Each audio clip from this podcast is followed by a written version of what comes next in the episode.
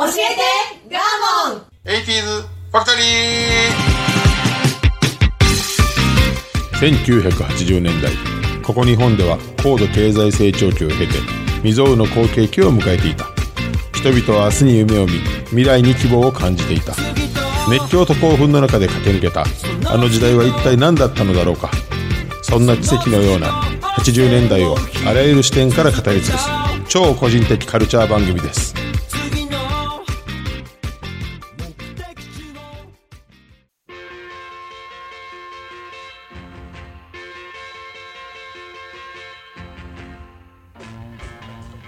今週も始まりました。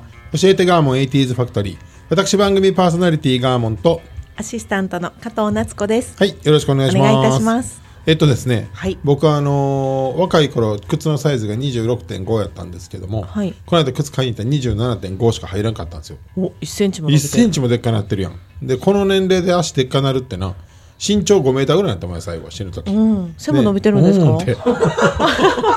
うんってうんではないけどさ。へえ、伸びてるんだと思いました。身長は伸びてないんですけど、ね、あ伸びてないんですか？そうなんですよ。でやったと思っとってんけど、うん。靴不便やん。これ以上大きくなると売ってないんですよ。28ぐらいまでかな、なんか。なんでやったって思ってた？背伸びたと思った？そう。あ背が伸びるんやってまだ成長するんやって思ってたんやけど、あの調べるとですね、はい。結構あるんですってこれ。でもう2種類しかなくて体重重い人がめっちゃ歩く人。足むくむんですか？むくむんじゃなくてですね土踏まずのへっこんでるところが下がってくるんですってだんだん。ひぺったんこになっていく。アーチがなくなる。そうそうそうそおうう。そうそうアーチがなくなる、はい。よくないことなんですって。へそれって。まあ、足、あの腰が痛くなったり。そうそうそうそうそう。です体のバランス崩れ。全然良くないことめっちゃ書いてて。要注意ですよって書いてたから。なるほど。要注意なんやと思って、喜んでる場合じゃなかっまあ、た。体重が重すぎるんやろうなと。まあ、加齢にもよるってこと夜ですか？大体足大きくなる人って体がでっかくて年取ってくるとなんなんねんって。うん。で横に広がってんのもあんねんって。だから。あー縦じゃなくてね。あー、で入らへんっていうの？そうそうどっちもあんねんて。うーん。な全然話しちゃうやんと思ったっていう、靴なくなりますね。そうですよ。だから世の男性注意ですよ。足が大きくなってたらこの人はちょっとなんか体の変調をきたすよっていう。ね。おじいちゃんになったなみたいな。そうです。はい。以上です それではスタートします。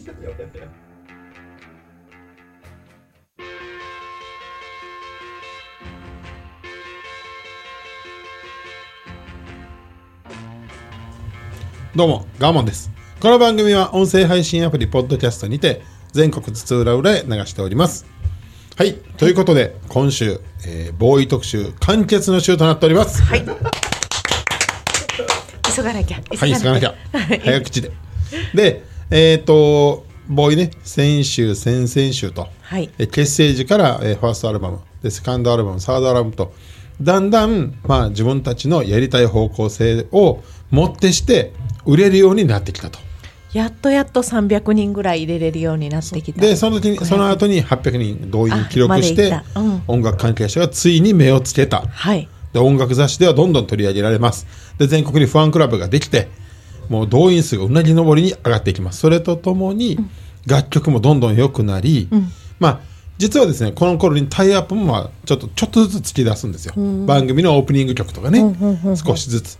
でこの、えー先週話しました3枚目のもう最後の賭けで作ったボーイの「ボーイというアルバム、ここの中に、全国のギターキッズが絶対1回はトライしたであろうギターフレーズの曲があるんですよ。なんだろこれ聞いてほしいんです。う。みんな知ってるフレーズですね。みんなしてあの全国のギターを持ったことがある当時の高校生ならば1回ぐらいトライしたことあるって。うん、難しいんですか？難しいんですよ。へえ。これバッドフィーリングっていう曲の、はい。えー、とオープニングのギターの、まあ、リフというかまあとこなんです。ちょっとこれ聞いてみてください、はい。かけますね。どうぞ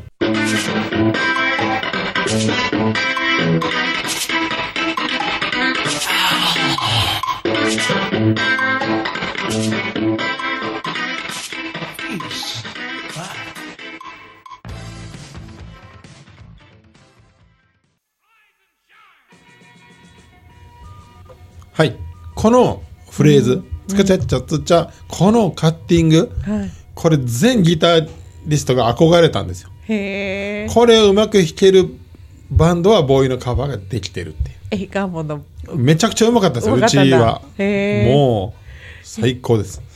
これが案外難しいし、えー、と例えばソロねメロディーをギターで弾いたイントロとかはあるんやけど、このカッティングってチャカチャカチャカチャカってやる中のフレーズだけで、これを制したっていうのはもう布袋さん以外いないんですよね、曲にしちゃってるそうですよ。もうほんまにみんなやってんからつかちゃっちゃつっちゃってできへんねん。なんか。リズムが難しそうですね。難しいらしいですよ。ひ弾いてるとこと弾いてないとこがあるみたいな。そう。そうそう僕はギタリストちゃうんですけど、もうそれは全国のギターファンギタリストやりましたね、こういうところでもグッて心を掴んじゃったんですよえねこれは、えっとバッドフィーリングですね。バッドフィーリングです。じゃあギター持ってって昔やってたっていう人おったらバッドフィーリング。聞いてみほんまにやってるから。やってるからっつったら変やあれあれやってくださいって言ったらいいんだ。そうほんまにそうよ。布袋さんのあれって言ったら分かるんや。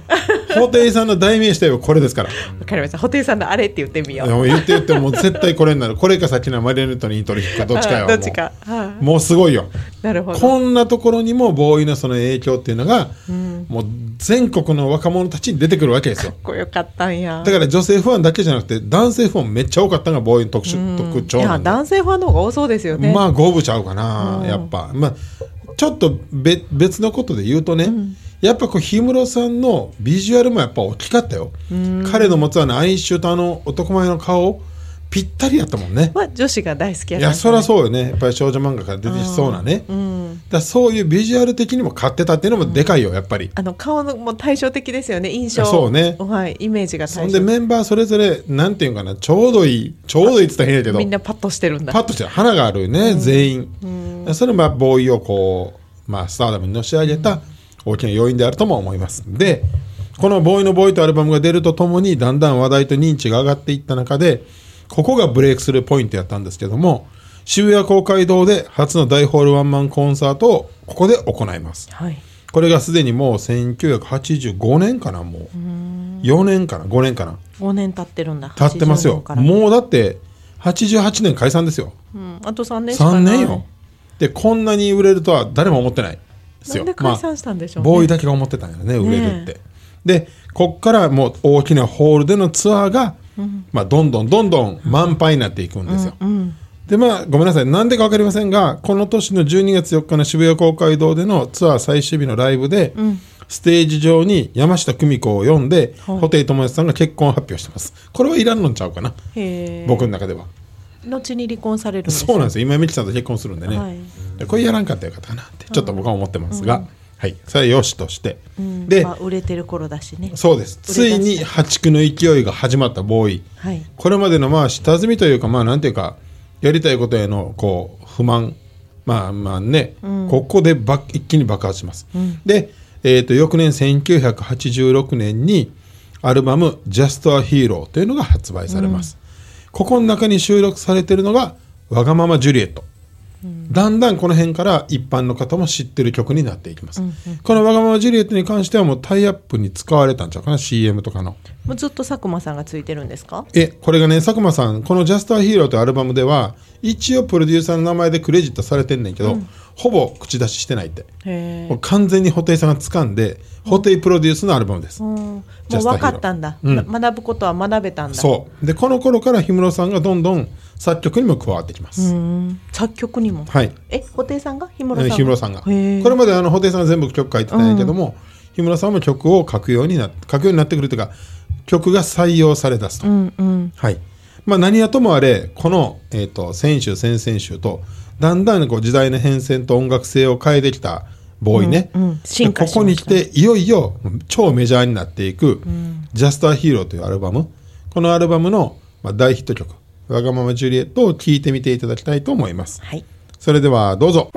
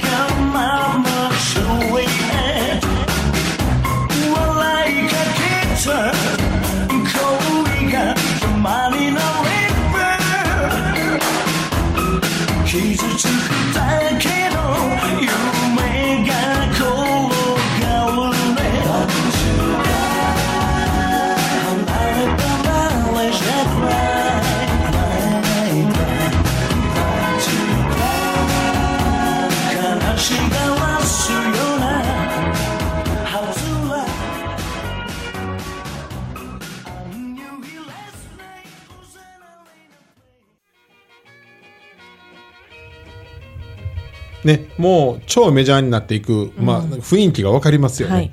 もう音数も減っていってメロディーもポップになって、もう一般大衆受けする、うん。ね。その言葉だと思います。だから僕らの中で僕個人的にはもうこの辺からちょっとええって。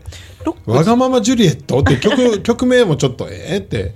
布袋さんの前衛的なあの感じがないですよね。ねこの強さというまか、あ、アルバムの中にはもちろんあんねん、うんその辺は布袋さんはボーイとしてはうまかったんやけども、こういうシングルカットできるような曲をようやくできてきたと、あちこちで使いやすいですよねこれではね。でこれによりホールはもう常に、まあ、ソールドアウト、ね、でタイアップつく、レコード会社音楽業界がみんな騒然としだして、でもうみるみるうちにこの時がほんまにびっくりするぐらい急に人気が出たの。をめっちゃ覚えてる。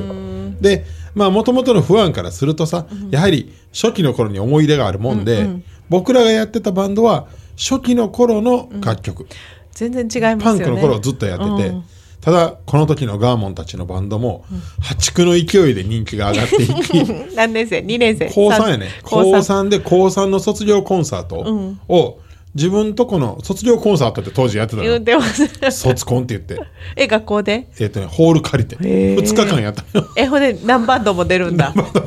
だで僕ら鳥やって。あおーすごい。でこのボーイのカバーやって。もうそれはもうえ鳥キどうやって決めャーキャーるキャー。キャーどうやって決めるんですか？人気っす人気っす。人気投票？投票というかなんとなくねやっぱりもうなるほどね。あるんですよ。ヒエラルキー的なものが。なるほどね。あったんですよ。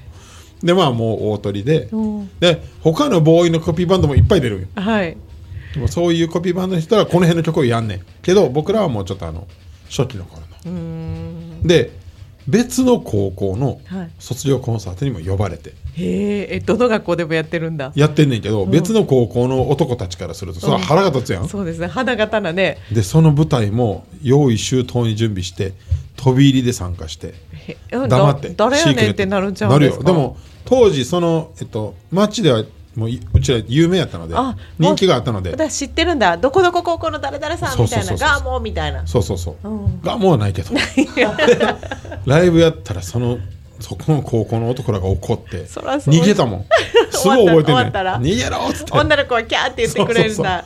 ゴラーンって。あれどこどこ高校のあの人やでみたいなだからそのライブハウスでやる時に来てくれるみたいな。なるほどね。青春よね。高校生なのにすごいですね。ね。そのボーイのおかげボーイにあやかりすぎた。うん。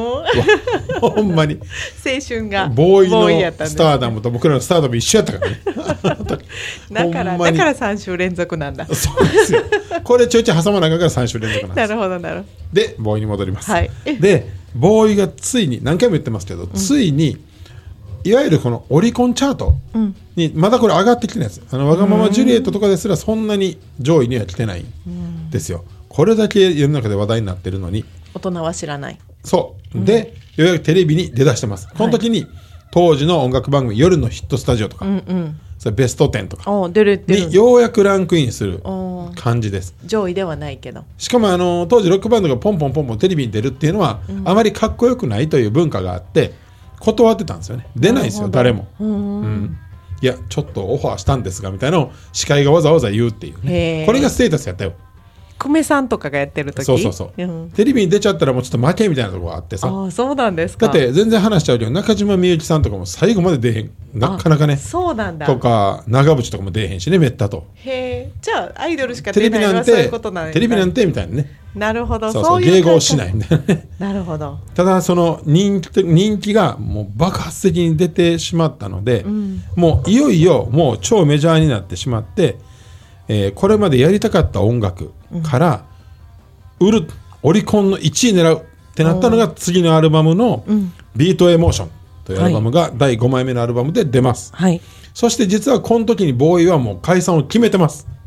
なぜ？やりきったからですよあもう出せるもんないと。違うよ。もう登りきるとやめるっていう。じゃあそれはオリコンとかテレビ毎回ずっと出るとかではなかったってことですねですね。本人らの美学として、ん。やはり一番いい時にやめたいかったのかまあそれぞれの道が決まり出したのか分かんないんやけどとにかく実はこの「えっと、ビートエモーション」というアルバムが出た後にもう解散は本人たちの中では決まってたようです。ソロ活動的な。すごいでしょ？そこまでのことは読めてなかったかもしれへんけどいやまだいいですよね。もうちょっとこう。まあでもやっぱり音楽バンドってそういうなんか化学反応みたいなとこがあって、ん。絶妙なバランスの時がやっぱりこう見てて一番、まあハラハラするしやっぱりかっこよかったのがあるので、ちょっとでもやっぱりこう廃れていくんであれば、そこで、まあ、やめた方がね。僕はいいと思う。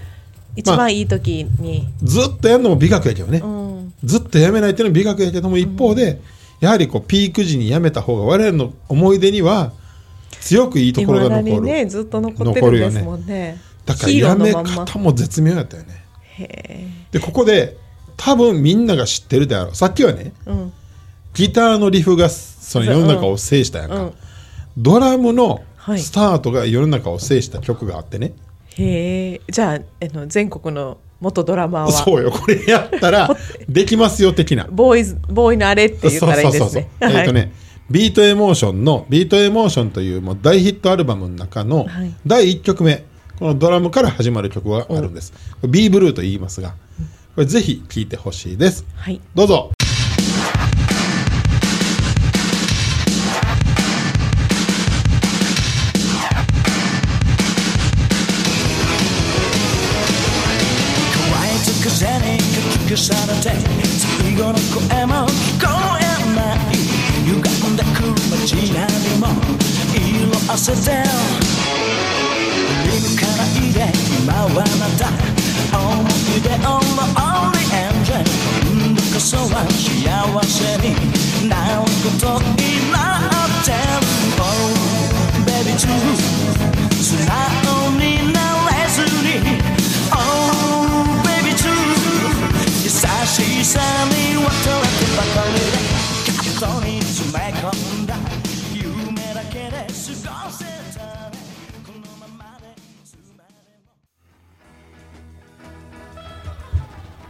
はい。このドラムのリフから始まる、この華々しい第1曲目。はいそして、このアルバムでオリコンを狙いに行こうと決めたボーイが、なんとオリコン1位です、このアルバム。すごいすごいですよ。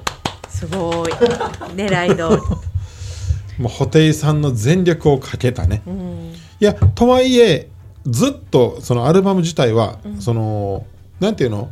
シングルのそのヒット曲だけを聴くようなあとはもう付属みたいなアルバムじゃなくて、アルバムのクオリティがすごい高くて、だからどの曲もうんとバラエティに飛んでるし、すごいなんか作り込みがはっきりしてるし、今でも聴いても面白いっていうかまあいい曲やなって思う、だからまあそのポットでのスターじゃなく音楽で売れたんが実はボーイやって、売れた後ってボーイってそういう扱いじゃなくてさ、氷室さんのかっこよさとかそうですよね。布袋さんのあのパフォーマンスの派手さとか、まあ、それこそあのギターとか。スタイルの方ばっかりですよね。そうなん意外と違うのよ。もう布袋さんって何万曲ってロックを聴いてきた中からのエッセンスがもうたくさん溢れてていまだにそれはああっこのインスパイアされたあの影響を受けた曲やねんなみたいなのがいまだに僕ら聴いててもあってこうクスってする感じの分かるぐらいオマージュとしてやってはったりするんよ。なのでボーイってあのいわゆるその世間のビジュアルバンドとは違って、こう楽曲に全てをかけた音楽のロックとして売れたバンドやねんで、意外なんよ。でもやっぱり結局人々の心を打つのは、いいメロディーやったりいい楽曲になるねん最終的には、パフォーマンスじゃないのよね、後期でこうねあのだんだんとあ布袋さんの音楽性ってそのその飛び抜けてるんやなっていうのがうん。だいぶ後で分かりましたけど、だんだんね。スタイルばっかりやっぱりあのにわかとしてはね。ね。それとやっぱり氷室さんの持つボーカル力、やっぱ後にも先にもあの感じのやっぱりボーカルの方は出てきてない。真似する人はすんごいいっぱいおんねんけど、あともう一つ特筆すべきは言葉遣いかな、独特の歌詞回し、例えばもう今の若い人だと分からんような言葉がいっぱいあって、僕一番印象的なのは「はすっぱ」ってよく使うのよね。はすっぱなって。なんかでもすごくこうちょっと女性的っていうか言葉がね,、うん。ね。あの荒々しくないんですよないよね。なぜかいやそうななぜか品がいいというかなぜか女性的っていう。あと男の、まあ、当時のやっぱりこういうロックって男の悲哀が多くてさ、あの名曲このアルバムちゃうけど「クラウディーハート」っていう曲があって、まあ、クラウディーハートっていう、まあ、かタイトルもまあロマンチックやねんけど、えっと作り笑いが歪む長い月月日が終わる、胸にしみるのは何、みたいな。素敵ですよね。ね、こうスタートがそういう歌で始まるみたいなね、もう歌謡曲みたいでね、これをロックのビートに乗せるっていうのもまあ大きな新しかった要因です。でオリコン1位にもなり、えー、とそその出るアルバムが、まあえー、と売れまくってライブもまあ常に、まあ、ソールドアウトのさなかに、えー、と解散を発表します。理由はさっき言った通り多分美学だと思います。はい、で、えっと実はこのアルバムの制作過程で、まあ、ラストアルバムにしようと、メンバーや関係者の中では決まっていたんじゃないかというふうに言われてますよね。はい、でもう一曲ちょっとあのこれも全員がカバーしたであろうこのビートエモーションのアルバムに入ってる2曲目の「Only You」という曲、この氷室さんのメロディーの秀逸さというか、えっと、声の秀逸さをちょっと聞いてみてほしいと思います。はい。ギターとボーカルから始まります。どうぞ。いつも愛はすり抜けたけれど傷つくことに怯えないで今の俺を信じてよ。I want you, I want you 幸せにしたい。寒い夜には抱きしめるから。お前はいつも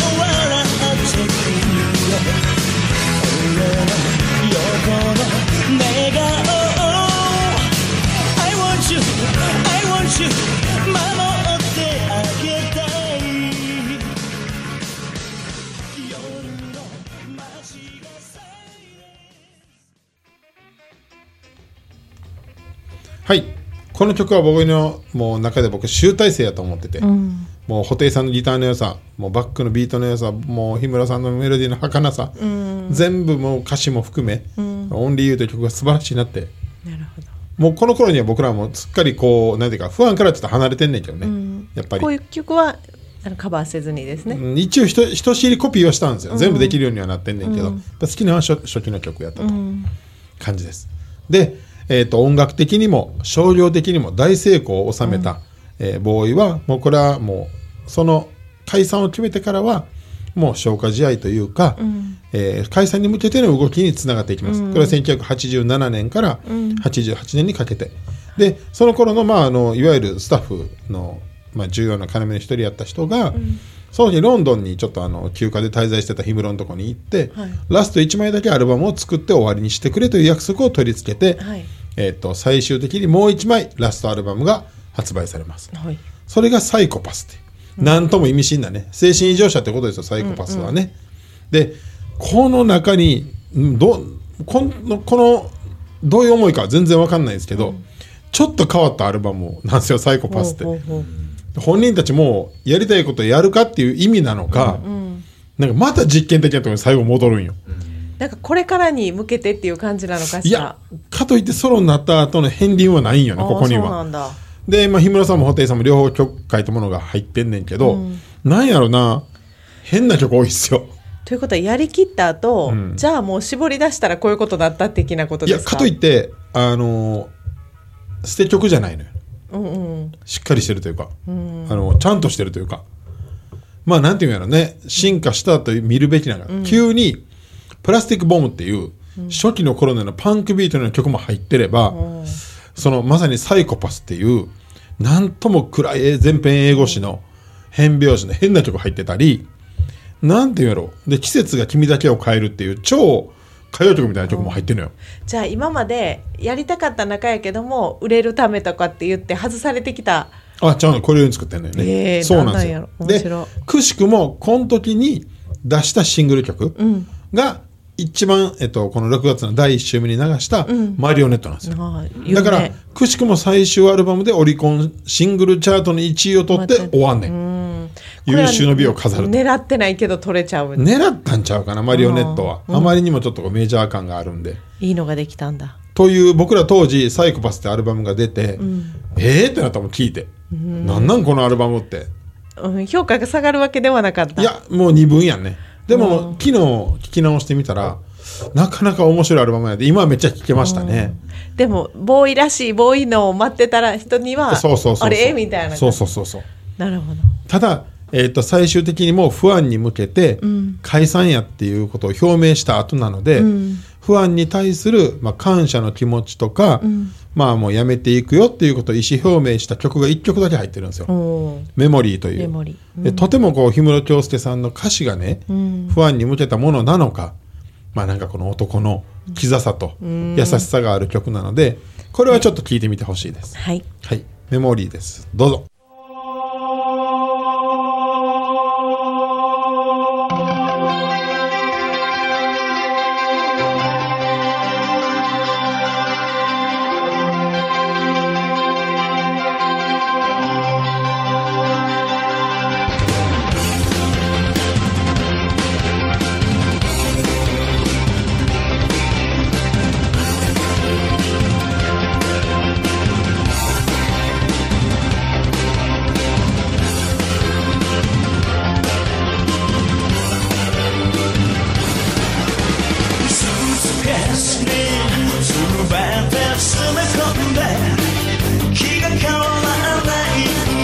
いう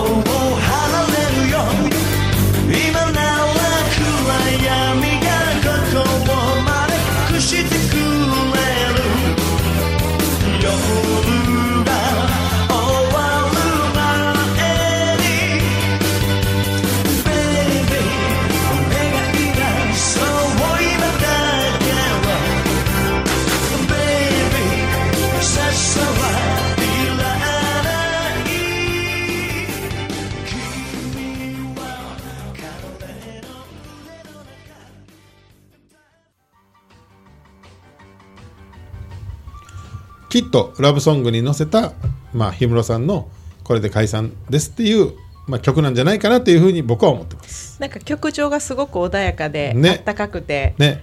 いいいいですねしかもメモリーっていう曲でもあるしね。はい、こうしてね気持ちよく終わっていく感じが、じゃあねって軽くそうですね。まあ優秀の美やね、ほんまにね本。当にそうですねだから実質たった6年間、うん、もう日本中を巻き込んだ社会現象にまでなったバンドボーイのこれが歴史でした。本人たちにとっては本当にジェットコースターというねか、いやほんまそうやと思うよ。悩んで悩んで、ねバーンって売れて終わったその短命さがね、うんボーイにぴったりっていうかね。まあ後々ね彼らのえあの活躍がまあね、こっから長いわけですから確かに、ね。確かに。で、うんえっ、とこの解散コンサートを収めたラストギグスはいというライブアルバムが異例の160万枚うん売れたと。で終わった解散した後も何かとまあレコード会社がさ復刻を出すわけよ。まあつどつど売れるっていうね。だから要は売れ、えっと、解散した後にさらに認知をされて売れたというそういうイメまるージですよね。でビートルズのようなね。だってみんなボーイ知ってますものね。そうです。あのそのボーイ世代じゃない下の世代も知ってますそうからなんですよ。かっこいいですねそうね思うとその解散のタイミングっていうのはもう絶妙ですねね大成功です。そう。だからその結成前のね、うん。氷室さんや松井常松さんや布袋さんのその苦悩を考えてのん。解散の後って考えると、ん。本人たちどんなね気持ちやろうってすごい思いますよね。ねね。まあそれでこう解散の後にまあ布袋さん氷室さんはソロとしてはい。大成功を収めます。はい。で氷室さんは残念なことに、えー、と数年前に耳が難聴の病気になってしまい、ちょっと歌うことが難しくなって、今はもう出てないです、一線から弾いてます。楽曲制作はしていくって発表してんだけど、布袋さんはもうあのご存知の通り、その後に、まあ、いわゆるあのソロのねシングル曲いっぱいヒット曲ありますし、やはりあのクエンティン・タランティーノの映画「キルビル」に使われた、あのテーマソングがまあ世界中にまあヒットしてしまったので、だからまあ聞いたら絶対わかりますよ。キルビルの布袋さんなんだそうなんですよ。そうなんですよ。っていうので、まあ、布袋さんは世界的に大活躍をしてると。うんそれぐらいやはり、えー、と力があったんですよね。今考えるとね、世界に通用してる、まあ、ロンドンに住んで今やってますからね。いまだに大成功を収めてるというこのね歴史を見るとすごいですよね。ボーイは第一段階でしかなかったって感じですね。そうですね。残りのお二人は？えっ、とまあソロで活動したり、まあフェあのヘルプというか、サポートでやったりまあ。してるようですよ。ん。で片やガーモンといえば。はい。帰ってきた。長くなる理由これやからね。帰ってきた帰ってきた。片やガーモンといえばはいボーイで華々しいボーイのコピーバンドで華々しい実績を作ってしまったがゆえに、はい。勘違いをしてそのメンバーのままプロを目指していくってことですよ。で惜しいとこまで行ったよねって。うあのオリジナルを作り出したわけですね。そうですね、うん。まあ、で僕らまあ大体7年ぐらいで解散したんかな、いい時に解散したと思うよ。ほんまですね。デビューできてへんけど一回も。まあレコード会社に見捨てられたけど。で僕はソロになって東京行くわけですよね布袋さんで東京行って、はい。まあやっぱりあのレコード会社に見捨てられて 華々しいこともなく警察にお世話になったりねいっぱいして。で今35周年。はい。まあほんまにボーイの存在があったからこそ僕の人生はバンド人生に慣れたしそうですね。ほんまそうなんですよ。ね。へえそうだったんです、ね、久保君のくれたあのカセットテープがきっかけなんですよ。あ置いてるんですか？それ。置いてないです。なんで？どどっかに行ったんでしょ そうれはもうあの そういうもんでしょう。ちぎれたとしてもね。という、まあ、ボーイとガーモンの歴史を3週にわたってじっくりお送りしてまいりました。ありがとうございました、はい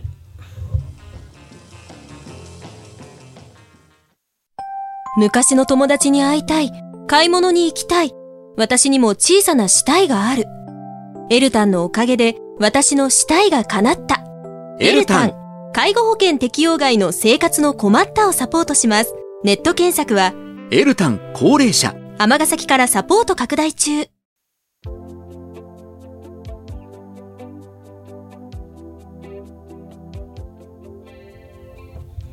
はい、語りきりました。ありがとうございありがとうましたございました。ボーイを知ることができてよかったです。いえ、ガーモンの歴史を知ることができてよかったです。どちらかというと。